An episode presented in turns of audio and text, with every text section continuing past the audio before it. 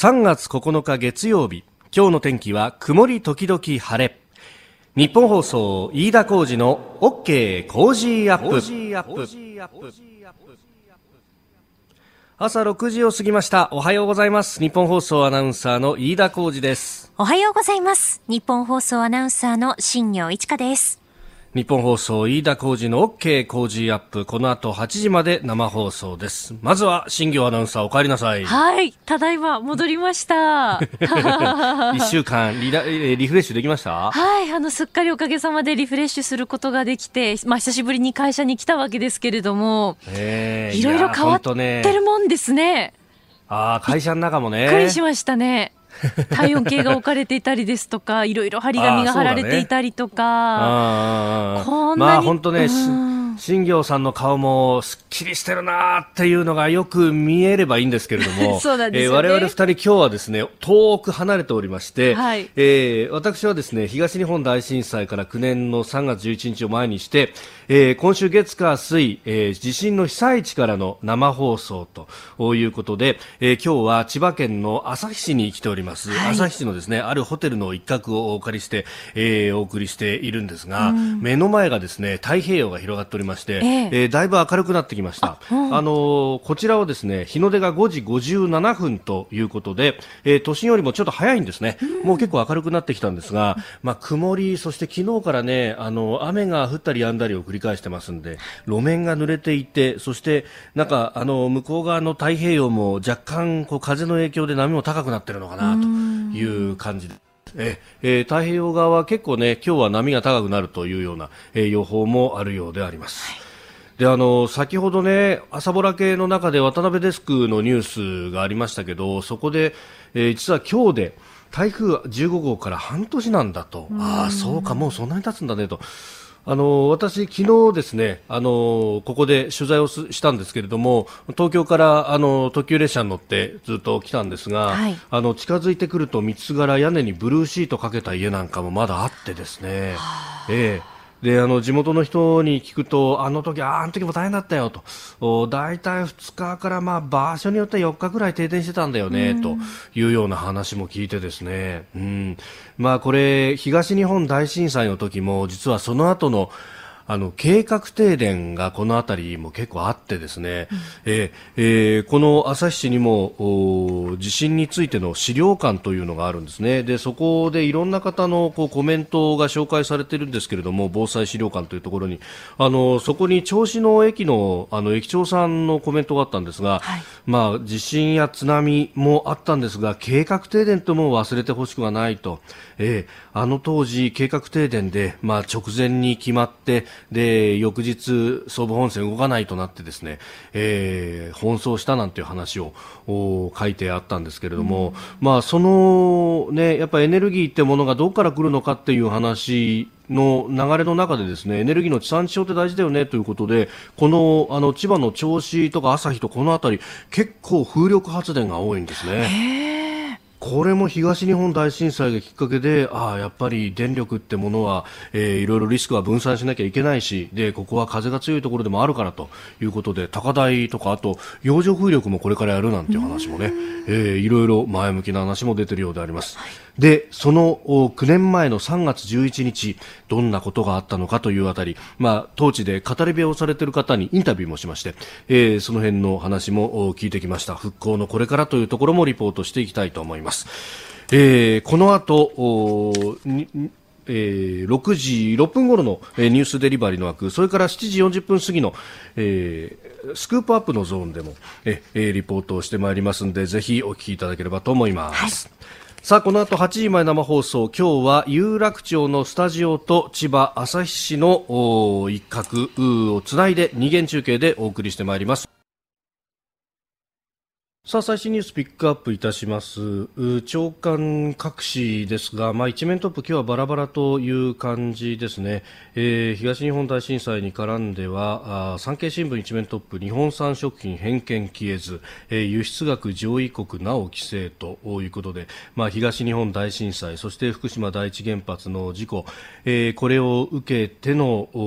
食品に対しての安全性への懸念というものを、まあ、あ言っている国というのが、まあ、まだかなりあるということを一面トップに据えております。まあ、あの特に福島県産の、ね、え、農作物あるいは水産物もそうですけれどもすべ、えー、て検査をしていると統計学上優位な形で、えー、モニタリングの検査であったりとかあるいはお米に関してはあつい最近まで、えー、全量全袋検査というものをやってきてでそれで、えー、全く問題がないというものだけを出荷すると。でもし万が一問題があった場合は当該のその例えば袋に入ったお米とかだけじゃなくてそこから取れるその地域から取れるものすべて出荷を止めるというような、えー、厳しい制限をかけている中で、えー、流通がなされていると。国内はもちろんそうですし、えー、海外に対してもそういったものを出すということを続けている。んですけれどもにもかかわらず、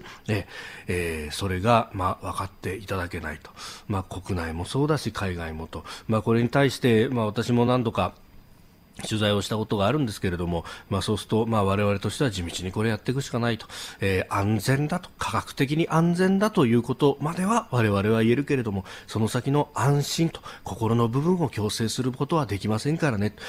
まあ、実直にそうおっしゃっていた姿っていうのは本当に忘れられなくて私はあの最近書いた本、えー、反権力は正義ですかっていう本の中でも結構これは賞を割いて書いたところなんですけれども、まあ、まさにですね、えー、それについても明日、明後日、えー、福島、えー、いわきそして浪江というところ取材に参りますんで、えー、今の状況というのも見ていきたいなというふうに思っております、えー、それから読売新聞のですね一面トップは、えー、韓国と中国からの入国制限開始と、えー、これ日付が変わったところから開始をされたというところなんですが、まあ、これについて後ほどですね、えー、今日のコメンテーター須田慎一郎さんと7時10分過ぎの、えー、ゾーン、えーニュースネットワークのゾーンでも深めていきたいと思います。まあ、一つだけして指摘しておきたいのは、あの中国の中にですね、えー、香港とそれからマカオというところが入っていて、まあ、特にマカオはですね、ここ1ヶ月あた新たなあコロナウイルスの感染者を出していないと、えー、香港もあれだけこう人口密集地でありながらかなり抑え込みをやっていると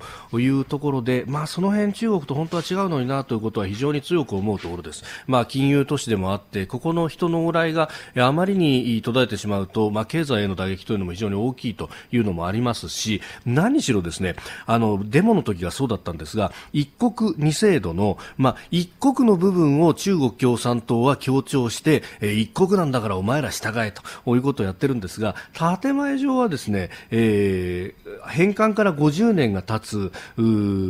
2049年までは、あはえー、2040ごめんなさい47年か、えー、までは、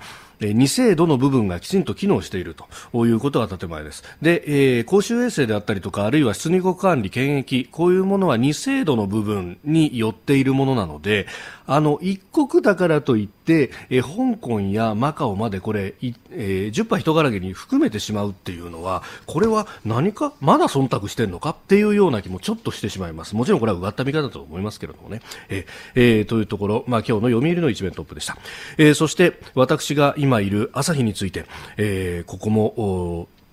首都圏で大きな被害を受けたという東日本大震災の被災地であります、えー、震度としては5強を観測しました、えー、住宅の被害3800世帯が全半壊、えー、など被害を受けております、え、人的被害では14人の方の命が失われ今なおお二人の方が行方不明となっています。で津波の被害があってこれだけの方が亡くなったということなんですがえー、第1波が来たのが3時40分過ぎ、その1時間後、4時半過ぎに第2波が来た。まあ、あの、東北の被災地だとこの第1波、第2波、特に第1波で、えー、たくさんの方が亡くなったというところだったんですが、このですね、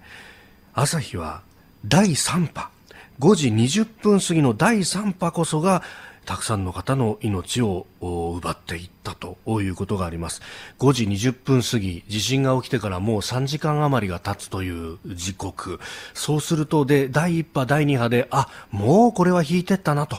えー、これで大体安心だよねっていうふうに、えー、一旦避難所に戻った人々がもう一度戻っていって、まあ、片付けをしたりだとかちょっと様子を見に行ったそこに、えー、津波がやってきた。しかも、それがですね、その津波が、一旦は自分たちの前を通り過ぎて、えー、行った津波がですね、反射の形で、えー、反対側から東の方から、あ、西の方からやってきたと。いう、うこれあの、反射で津波が反射して別のところに被害をもたらすというのは学術的には言われていたことでもあるんですけれども本当にこんなことが起こるか起こるとはと。いうこの第3波がやってきたというところ。で、えー、それでたくさんの方が、えー、亡くなってしまった、まあ、あこの辺りですね、えー、お年寄りを中心に被害が大きかったと言います。特にチリ地震津波も経験したことのある人たちがにもかかわらず津波の恐ろしさは知ってたんだけれどももうだ第2波までやり過ごしたんだから、地震から3時間も経ったんだから、もう大丈夫だろうと思って帰った方々が、残念ながら亡くなってしまったと。ああ、都心のこれ、えー、2時間、電車で2時間ぐらいのところでこんなことが起こったんだと。えー、我々ですね、津波は何度も押し寄せますというふうに津波の警報が出たり、あるいはその研修などの時に言ってきたことではあるんですが、それが本当に起こっていたところがあるというのがまさにこの朝日であります。えー、ここでどんなことが起こったのかそして、えー、復興についてどういうことを今思っているのか9年が経ってというあたり、えー、この後7時40分頃の、えー、スクープアップのゾーンで詳しくお伝えしていきたいと思います。あなたの声を届けますリスナーズオピニオンニュースについてのご意見をお待ちしています。今朝のコメンテーターはジャーナリスト須田慎一郎さん、東京有楽町のスタジオから登場です。えー、取り上げるニュースですが新型コロナについて経済への影響それから中間からの入国制限強化、えー、アメリカ大統領選レバノンのデフォルトそして朝日市についてリポートをいたします、えー、震災について思うことぜひお寄せください。えー、今日は有楽町のスタジオとそして千葉県旭市をつないで、えー、旭市津波の被災地でもあります。東日本大震災の被災地でもあります、えー、ここの9年経った復興の様子今後というところもこの後リポートしてまいります、はい。えー、メール、ツイッターもいただいております。アイナンダさん、ツイッターですかね。えー、飯岡や朝日は当時から報道が少なかった。うん、えー、福島や宮城の方はもちろん大変だったですが、飯岡もなんです。東北の方は無口だからと言いますが、飯岡の方々も無口です。報道が少ないことに文句も言わず黙って我慢していました。あの語り部の中条さんという方話を伺ったんですがやっぱり声を出すことに対してその辛い記憶を呼び覚ますっていうことで躊躇もあったんだけれども、ある人からあのこれ声を上げなかったらなかったことにされてしまうよっていうふうにアドバイスを受けてそれで一年発起をしたというようなお話も伺いました、ね。えー、ここも本当液状化もあったりとかですね様々な被害があったということやっぱり現場に来ると教えられること多いなと思います。さあ、有楽町と千葉朝日をつないでお送りしております OK 工事アップ。今朝のコメンテーターは須田慎一郎さんです。引き続きよろしくお願いします。はい、お願いします。お願いします。モラロジー令和専攻塾いよいよ4月スタート。ただいま塾生募集中。ジャーナリストの櫻井よしこ氏を塾長に各界のエキスパートを講師陣に迎え月に1回土曜の午後を中心に少数精鋭で学びます講義ディスカッションに加え講師を囲んだ交流会も。新しい時代を担う人材養成塾令和専攻塾。モラロジー研究所ホームページにて入塾願書受付中。人づくりによる国づくり。志のある若い方の入塾をお待ちしています。道徳で人と社会を幸せに。公益財団法人モラロジー研究所。日本放送飯田浩二の OK 工事アップ今週月曜火曜水曜は東日本大震災から9年という3月11日を前に、えー、被災地から、えー、取材をしながら生放送するというのを行っています、えー、初日の今朝は千葉県旭市に私はおります、えー、東京有楽町のスタジオ新行市川アナウンサーとそして、えー、コメンテーター今朝はジャーナリスト須田慎一郎さんです。須田さんおはようございます。おはようございます。おはようございます。よろしくお願いします。はいお願いしますえー、スタさんには番組エンディングまでお付き合いいただきます。では最初のニュースこちらです。新型コロナ対策中小企業に無利子で融資。政府の新型コロナウイルス感染症対策本部の会合で個人事業主を含む中小企業を対象に実質無利子無担保となる融資を行うことが決まりました。第2弾の緊急対策に盛り込み10日にまとめる考えです。えーまあ、政府は第1弾の対策の中で、えー、5000億円規模の定理の緊急貸付保証額というのを設けたんですけれどもさらに拡充ということこれ資金繰り相当厳しくなってきてますかね須田さん。そうですね。あの各自治体ごとにですねこれまでも例えばあのこの新型コロナウイルス関連でね売上が月,、月間あの3%、えー、低下したところについては相談も申し入れますと、えー、相談受け付けますなんていうね対応をしている自治体もあるぐらいですから、まあ、このあたりについては、相当きめ細かくやっていくんだろうなと思うんですよ。ただね、えー、はい、新型コロナ対策ってのはこれだけじゃなくてですね、全く報道されてないんですよね、今のところはね。例えば、はい、あのー、学校が休校になりますよね。そうすると給食がない。で、結果的に、はい、あのー、牛乳メーカーといったらいいですか、ええー、こういったところが大きく、えー、被害を、被害と言ったらいいのかな、損失を受けるわけなんですけれども、そうするとですね、これについては、1リットルあたり大体120円で、えー、販売してるんだそうですよ。あの学校サイドに対して。でそうするとそれが全部、えー、なくなってしまう、まあ、あの日産あの6万トンぐらい、えー、売ってるんですけどね、はい、でそれに対しての補填、どう考えるのかっていうと、えー、例えば、えー、これを全量ですね、チーズ等の加工食品に、えー、あの転嫁すると、ですね大体80円ぐらいで、1リットルあたり80円ぐらいで買ってくれると。ね、なるほど。でそうすると残り40円については、うん、えー、政府が支援しましょうと、えー、はい、いうことをですね例えば農水省、ね、あるいは文科省等々がですねすり合わせをやってるという,、いう今、状況にあるんですよ。だかなりきめ細かくね、あの中小企業対策やっていくと思いますよ、これは。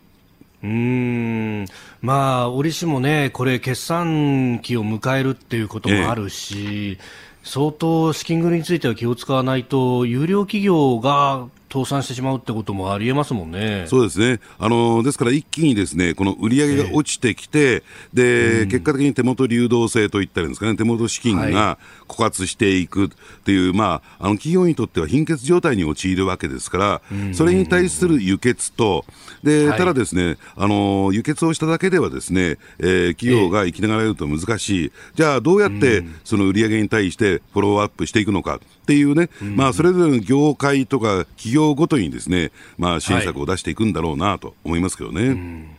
しかし、こういうこう幅広い業種、まあ、今までは観光業中心だったけども、もうそうじゃないってなってきてるわけじゃないですか、はいはい、で今日日本経済新聞も3面に出してますけど、あの景気風前の回復持続、これ、そろそろその景気の基調判断だとかっていうのも、かなり厳しくなってくるような気がしますけれどもね。そうですね、あのですから、えーね、昨年の10、11、12月期に関しては、ですね、はい、あの GDP 統計が大きく下落したわけですよね。えーここでもちろん新型コロナウイルス対、ね、問題の影響っていうのは含まれていなかったわけですから、いよいよそれがですね、えー、及んでくると。はいでこれをですね、どう、えーまあ、対策立てていくのかということなんですけれども、あのー、ただ、どうなんでしょうね、えー、ここでですね、あのーはい、まあ、対策を立てようと思ってもですね、あの初動でやらなきゃならないことと、えー、中長期的なと言ったらいいんですか、もう少し長いスパンで、えー、見てやっていかなきゃならないことって2つに私は分かれてくるのかなと思うんですよ。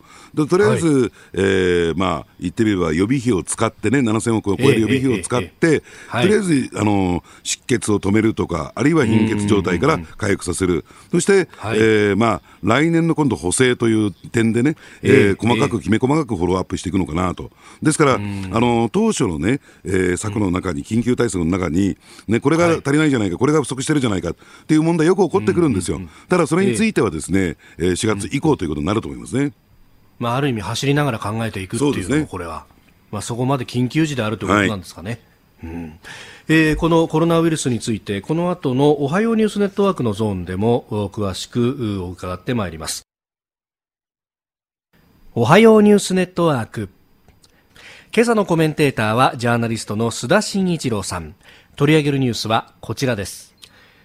今日から中国韓国からの入国制限強化。新型コロナウイルス感染症の拡大防止のため政府は中国と韓国からの入国制限を強化し今日午前0時から日本人を含む中国韓国からの入国者に指定した施設などで2週間待機と公共交通機関を使用しないよう要請を始めました。両国からの航空機の到着は成田空港と関西空港に限定されます。えー、この入国制限に対して中国は日本の対応を理解できるとしたのに対し韓国は猛反発日本への対抗措置を取っております。まあ対照的ですね中国と韓国。うん。あのですからね、まあ、中国サイドの、えー、対応の取り方っていうのが あのごく当然なんですよ。ただ、韓国に関して言いますとね、あのやはり日本がこういった措置を取ったから、あの対抗措置としてやってきたっていうことで、その背景に何があるのかっていったら、根拠が何かっていうのが全くわからないっていうのがね、問題なのかなと思いますけどね。うんまあ、これ、ね、貿易措置というふうに言っておけば いいのにというようなね、えー、指揮者の意見もありますけれども、まあ、それだと国内収まらないというのがあるんですかね、韓国に関しては。そうですね。あのですから、えー、一方で韓国は中国に対して、全くですね、はい、あのクレーム入れてないんですね。でそしてなぜ、はい、えー、日本だけなのかっていう問題もあるんだろうと思いますし、で加えてですね、あの日本の対応もね、もう少し説明が必要かなかもしれないんですよ。どういうことかというとですね、まあ、当初の,、あの水際作戦というのは失敗に終わって、封じ込め作戦が失敗に終わって、27日から、2月の27日から、まあ、これは基本方針が発表されたんですけれども、そこからですね、やっぱり国内感染の拡大防止ということで、えーまあ、重症者に対する対応、そして重症者にならないように、えー、対応していく、これが一つですね。で、もう一つがですね、あのー、やはり、その、まあ、感染拡大を防ぐためにですね、クラスター対策というところを盛り込んでいった。それを国内対策としてやっている中で、新たな、その感染源が、あるいは感染ルートが特定できない感染者を外国から入れること自体が、これ、日本としては絶対防がなきゃならないことなんですよ。ですから、えー、おばせながらということではなくてですね、今このタイミングだからやらなきゃならない対応だということなんですね。うんだからこれをやることで、それこそだから他に感染が拡大する国が増えれば、この措置っていうのは他の国のから来る方に関しても増える可能性もあるということですよね。そうですね。ですから、なんかこう、韓国を狙い撃ちにしたということではなくて、はい、やっぱり感染拡大が続いていて、そして、えー、WHO からですね、やっぱり要注意な国だと、もちろん日本もそうなんですよ。はい、要注意な国だということから、えー、こういった対応を取ったというふうな、まあ別にですね、なんか韓国に対して一矢報いてやろうみたいなね、えー、そういう気持ちで、えー、日本がやったわけではないということ、ただ、韓国の対応はそうではないということでね、だから、えー、国際世論はですね、韓国に対して、はい、えー、批判的なんだということなんですね。うんでこれ、日本の対応と韓国の対応、まあ、あの日本のメディアでもよくこうかなり比較をされて、まあ、どちらかというと日本の政府対応批判に、え、使われることも多かったですがこの発生した人全員を検査をするという方針の韓国と、まあ、基本的に症状がきちんと出た人に限って検査するという日本。これその結局、医療崩壊という面で考えるとどちらが良かったというと結果的に今、日本のやり方の方がうまくいってるのではないかというふうに指摘する向きもありますが須田さん、いかがですか？そうですね、まあ、いろいろとですねその後の経緯を見ていきますとですねやっぱり PCR 検査の精度があまりにも低いと。うんうんうんあのー、ですから、まあ、50%程度と言われてるんですけれども、ですから、そういった意味で言うとね、この PCR 検査っていうのは、スクリーニングって言ったらいいんですかね、あの、ふるい分けの、えー、まあ、すると、えー、感染者とそうじゃない人をふるい分けするというね、えー、検査としては、あまりにも精度が低い。ですから、これでですね、あの陽性ではないというふうに出てもですね、それでも2週間の待機がですね、隔離が必要になってきちゃうんですね。でそういった意味で言うと、ですね、あのー、先ほどね、飯田さん言われたように、それらをですね、はい、検査をした人、全員どっかに隔離するとなると、ですねやっぱりこの医療崩壊ということは間違いなく起こるんですよ。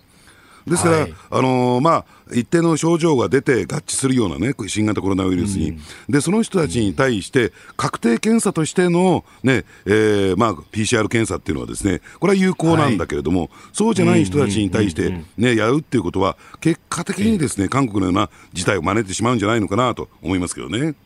うんまあ、それから本当、各地にこう感染が広がっていて、アメリカも州によっては非常事態宣言出されてますが、あのトランプ大統領が出席していた集会でも、コロナウイルスの感染者がいたということで、これも大きく報道されてますね。そうですね。あのですからですね、そういった意味で言うと、うん、あの、はい、どうでしょうね。これ、感染者が少ない、あるいはいない地域や国に関してもですね、今度、うん、今後感染が広がっていく可能性は極めて高いんですよ。ですから、はい、えー、これからですね、あの各国は、うん、あるいは日本もそうなんだけども、何をやらないのか、えー、やらなきゃいけないのかっていうと、その感染者数の激増といったらいいんですか？要するに、はい、えー、グラフで言うとですね、どーんと山がですね、大きくなっていくことを防ぐと、はい、緩やかな増加、えー、感染者の増加というところにですね、対応していかなきゃならない。これをゼロに、いきなりゼロにするってことは、これ不可能ですから、うんそういった点でいうと、次の対応とのポイントとしては、ですね感染者の山、はい、発生の山をですねいかに低くするかっていうところが、それが先ほどね、飯田さんが言われたような医療崩壊ということを防止することになりますからね、そこが一つの大きなポイントなんだろうなと思いますね。うん、厚労省が出している資料でもこう山が高くて、えー、近いところにあるんじゃなくてなだらかな山が後ろの方にピークを持っていくっていう形に今これやろうとしてるわけですよね。さまざまな自粛というもの、えー、要請であったりとかで、えーはい、そこのこう流れを続けていくっていうことが、まあ、ちょっと我慢が必要ですけれどもねこれは。だからだからそういった意味で言うと、えかなり長期間のね、いきなりこれ収まるっていうことにもならないでしょうから、まあ、あのそういう点でいうと、結構じっくり腰をね、あの据えた対応が必要になってくるんだろうなと思いますね。うん、さあ、それからアメリカの話題です。続いてこちらです。バイデン氏支持率急上昇、サンダース氏を抜いて首位。アメリカ大統領選の民主党候補者指名争いで今月3日のスーパーチューズデーで躍進し復活を果たした中道のバイデン前副大統領がえー、全米平均支持率で急上昇しまして、えー、左派サンダース上院議員を抜き再びトップに返り咲いたことが分かりました。えー、よく名前が出てくるリアルクリアポリティクスという政治専門サイトによるとバイデン氏の全米支持率38.8%サンダース氏の29.3%を大きくリードしているということです、うん、なんか劇的に展開変わってきましたね、これ須田さん。そうですね。あのやはりですね大きな潮目の変化になったのですね、えー、え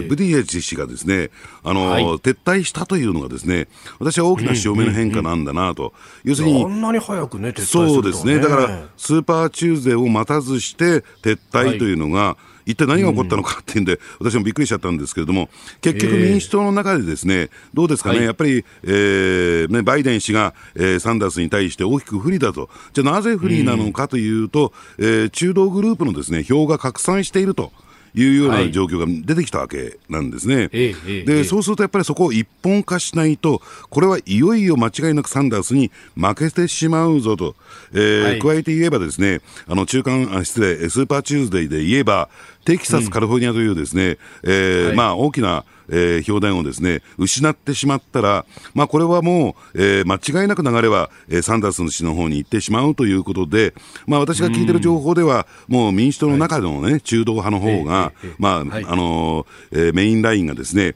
まあ、説得したと。要するに、ブデジェジ首相を説得して、まあ、何がしかの条件を付与して、そして、はい、えー、撤退を容認してもらった、そしてさらに驚くべきことに、ですねこれ、あまり報道されてないんですが、うん、3月2日、はいそれこそテキサス州ダラスで、えー、まあ、えー、バイデン氏がですね、支援者集会を開いたんですよ。3月2日にね。で、その支援者集会に、ブディジェッチ氏が登壇しましてね、3で、えー、バイデン氏を熱烈に支持するということをスピーチしたんですよ。ガラッとこれで空気変わりましたね。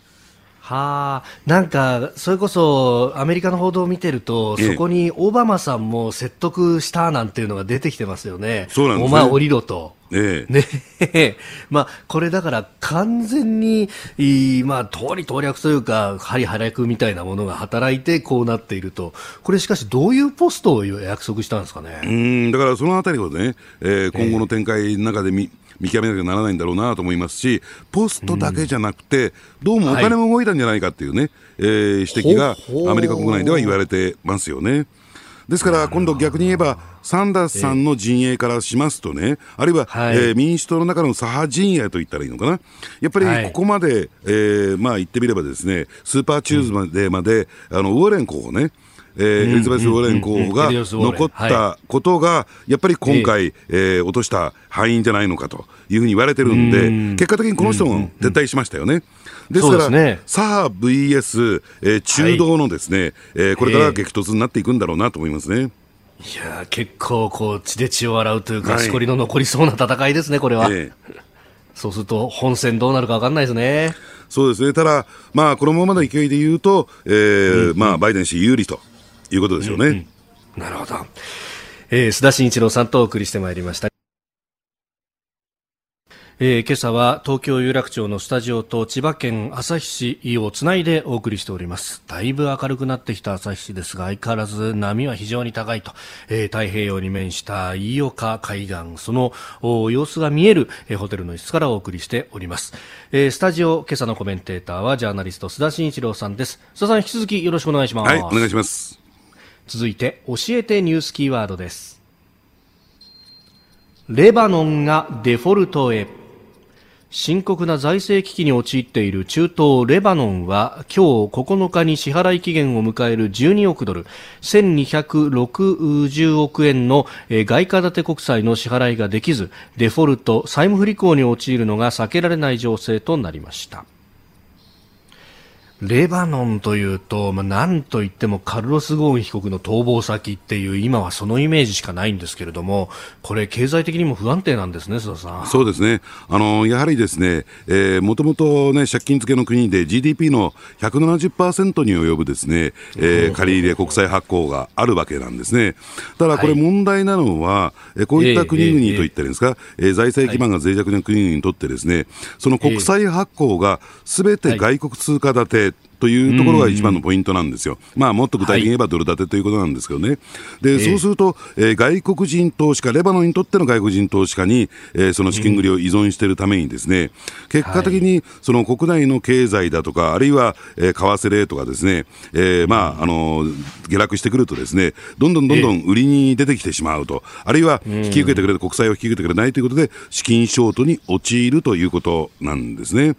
ただですね、じゃあなぜその、あの、経済が一転して不安定になったのかというと、やっぱりこれ二極化ですね。はい、貧富の格差の拡大ということで、やっぱり昨年10月、これは大きなニュースになってますけれども、あの、政府がですね、スマートフォンアプリに対してですね、え課税しようとして、えー、たった数円ですよ、ね。えー、はい、あの課税しようとして、反政府デモが嵐が吹き荒れたという一件がありましたよね。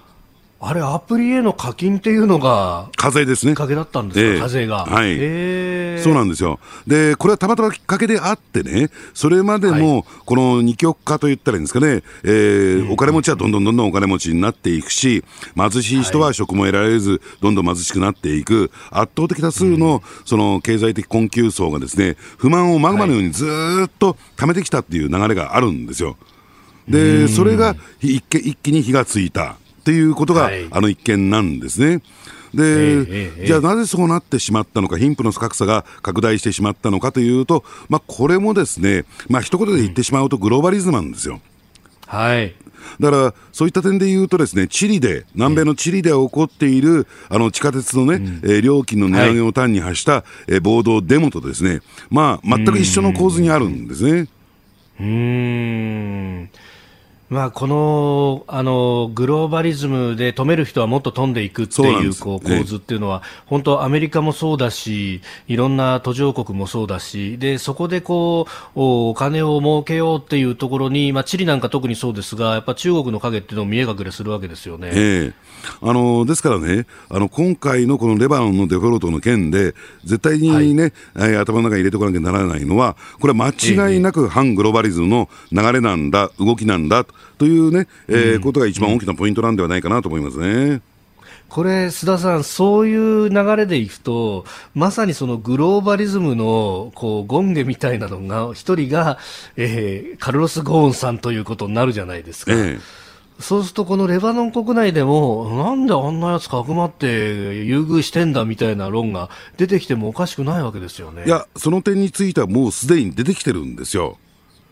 あもうすでに。ええ。ですから、あの、それを受け入れたというのも、ある意味でレバノンにとっても超法規的な措置なんですね。ですから、お金持ちに対して特別扱いをするなというような、はい、えー、指摘もですね、えー、レバノン国内ではあるんですよ。うん。そうすると、じゃあこれ、ゴーンさんもだんだん言いづらくなるかもしれないですよね。うん、あのですからね、あの今回のですねこのデフォルトを受けて、えー、えー、かなり大きく揺らいでいくでしょうし、で、間違いなくこれ、IMF の管理下に、国際通貨基金の管理下に置かれることになると思いますんで、はい、でその中で、さまざまな改革って言ったらいいんですかね、が進められる、えー、つまり外国と言ったらいいんですかね、IMF の、えー、指導のもと、その改革が進められていく中で、まあ、はい、あのゴーンさんもどういう立場になっていくのかなっていうのは、一つ大きな注目かなと思いますけどね。うん。まあ、レバノンにはそのイランとかなり関係があると言われているヒズボラという組織があってそこもまあ政権に絡んできている。で IMF の介入に関してはヒズボラは反対だと、これだから政情不安にもつながるかもしれないですね。そうですね。あのですから、とは言っても、ですねじゃあ一体誰が資金を出すんですかと。要するに、あの資金ショートを起こしてるわけですから、とりあえず輸血をして、その資金繰りを回していかないと、ね、あのまあ、機能不全に陥ってしまうんですよ、政府が。ですから、はい、それをそあの IMF の管理下で置かないんであるならば、どこから資金を引っ張ってこなきゃならない、ね、でじゃあ、誰が出し手になるのかということが、えー、一つポイントになりますけど、今のレバノンに対してですね、そんな優しい資金の出し手はいないんだろうなと思いますけどね。そうですよね。えー、今朝のキーワード、レバノンがデフォルト A でした。お送りしております日本放送飯田浩二の OK 工事アップ。千葉朝日市から私日本放送アナウンサー飯田浩二と有楽町のスタジオから新業一華がお送りしています。今朝のコメンテーターはジャーナリスト須田慎一郎さんです。引き続きよろしくお願いします。はいお願いします。お願いしますあの朝日市飯岡海水浴場の目の前なんですけど、はい、波が高いんですけどサーファーの人が出てるんですよね。そうですか。この波っていうのはサーファーにとってはいい波なんでしょうね。ね。えテトラポットを超えてくるって結構激しい波だなっていう感じで見てるんですけれどもね。ねさああ、それではこの時間、えー、ここだけニューススクープアップです。最後のニュースをスクープアップ東日本大震災、その時千葉県旭市は2011年3月11日震源地から遠く離れた千葉県旭市は津波の大打撃を受けまして死者14人今なおお二方が行方不明となっています。えこの日夕方5時20分過ぎまさかの第3波に飲み込まれた経験は何を物語るのかその後の復興どうなっているのか取材取材で分かったことをリポートしてまいります。まあ、津波の第1波、第2波については東北における被害というのはよく語られていますしさまざまな映像でね、えー、ご存知だと思います。うんでこの朝日も第1波、第2波が来なかったわけではないんですね、うん、で特に第1波はあの堤防を少し越えてきたと。当時の、まあ、海面からだいたい4メーターぐらいの、えー、堤防を越えてき、えー、て、えー、少し水浸しのところができたということで、うん、まあ、それらを見てですね、えー、住民の方々も海岸に近い人たちは、えー、一時避難をしておりました。でただ、あの第1波の後第2波が4時半ぐらいに来たということなんですがそれが堤防を越えなかったということであこれでそろそろ引いていくなと、えー、まあ一旦波が引いて落ち着いたように見えたので家に戻った方も多かったようなんですね。で片付けをしていた5時20分過ぎ第3波が街を襲いました。え最大7.6メートルに達したこの第3波の津波ここで命を落としたという方が多くえ千葉県最大の人的被害となりました。でこの第3波に自転車に乗っている最中流されたんですが奇跡的に助かってその体験を語り部としても伝えていらっしゃる中条富夫さんにお話を伺ってきました。その教訓とは？自分の経験からいくと早く避難してください。ね、もう大げさすぎるほど早めに避難して、うん、何でもなかったねって笑い話でね、うん、そういう部分でそれがやっぱりなんていうのかな近所のそのなんていうか俗に共助っていうかね、はい、大げさになりますけど自分はもう助かるのは当たり前ですけど、うん、そのこの近くが助ける近所があって共助があってと、うん、そういう部分でお互いになんていうかな共有し合わないと災害に対してね、控除はどう、控除っていうのは、正直にと、ご褒美のようなもんで、10万人いれば、10万人全部を掌握してじゃないと動けませんよと。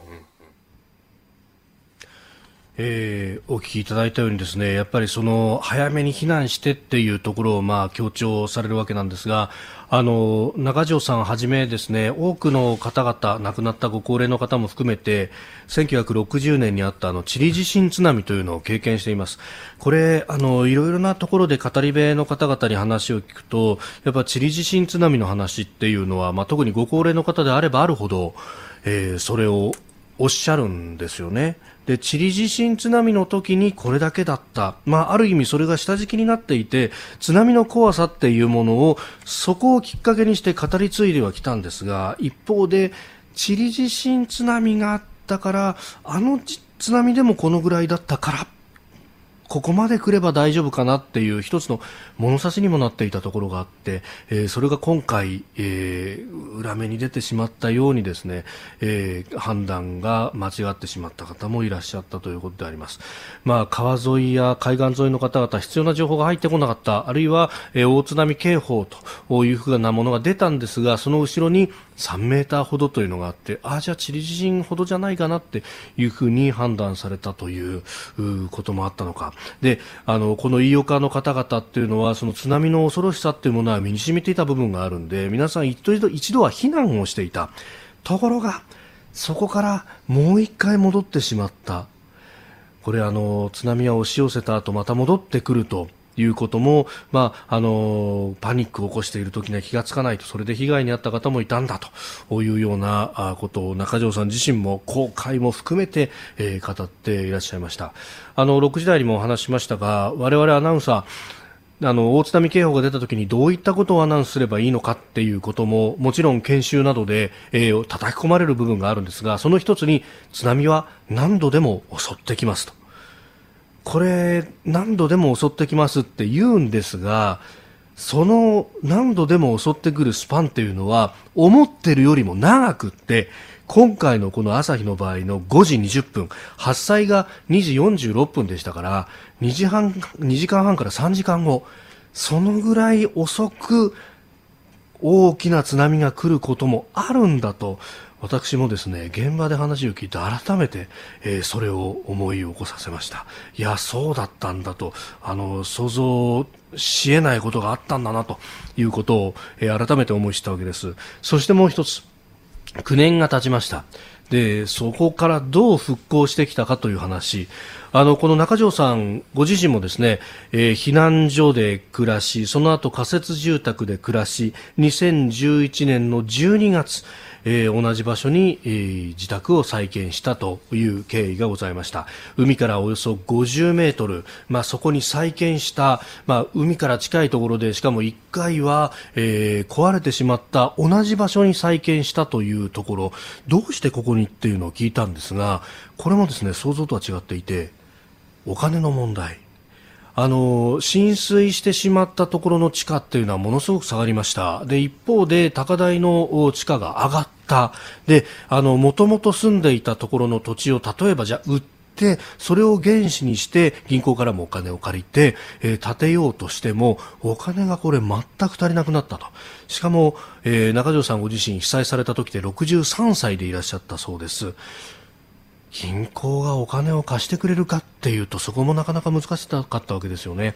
まあ、こういう問題もあって中条さんの地域海沿いではおよそ3分の1の方々が元の場所に再建するのを断念したということがあったそうです。えー、お話を伺う中で最後に復興の在り方についても伺いました。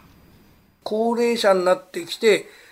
こういう状況がなると、その誰がいいとか悪いとかではなくて、はい、その生きやすいようにそのみんなで考えなきゃ、うん、これは神様が与えてくれた試練なのかなとは思いますけど。中さんそれってその復興のあり方というかやっぱり今までの生活を戻そうとかあったものを元に戻そうみたいなことがあるじゃないですか、はい、これ本当はそういう昔の復興の仕方と今は違うのかもしれないです、ね、そうそうおっしゃる通りそれ、それを何にしていきたいですね。まさにね。あの、もう、ゲームじゃないですけども、うん、もうそこはもう、ジエンドにして、こうもう、あ新たにこう、生き方もね、うん、自分で生きてる人同士が工夫して、よりその無駄を出さないようにいけば、それ意外とこううまくいくような感じ。昔だったらこれだけのやつ大変だった、ダメージ受けちゃった。いや、市の方から国の方から県の方からあって、これだけの立派なお店ができました。多分東北もそうだと思うんですけど、できました。それは昔通りに人がいての初めてですよ。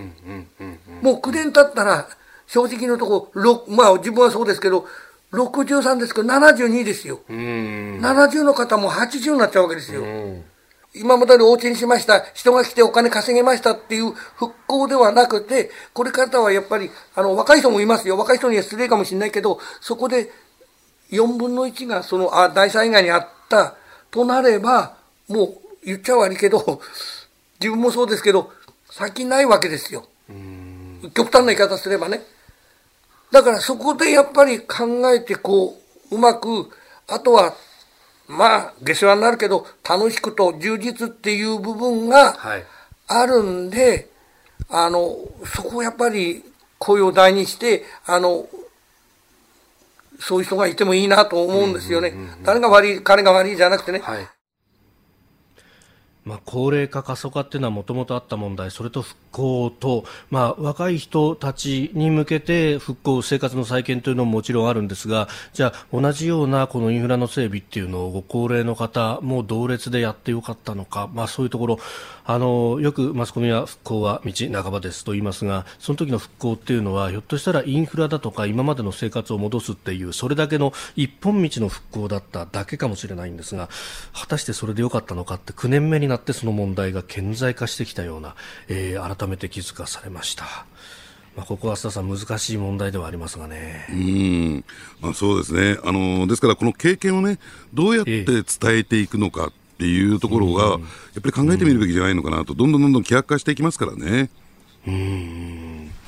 えー千葉県旭市復興その先、えー、語り部の中条富さんにお話を伺いました。明日は福島県のいわき市で取材した模様をお送りいたします。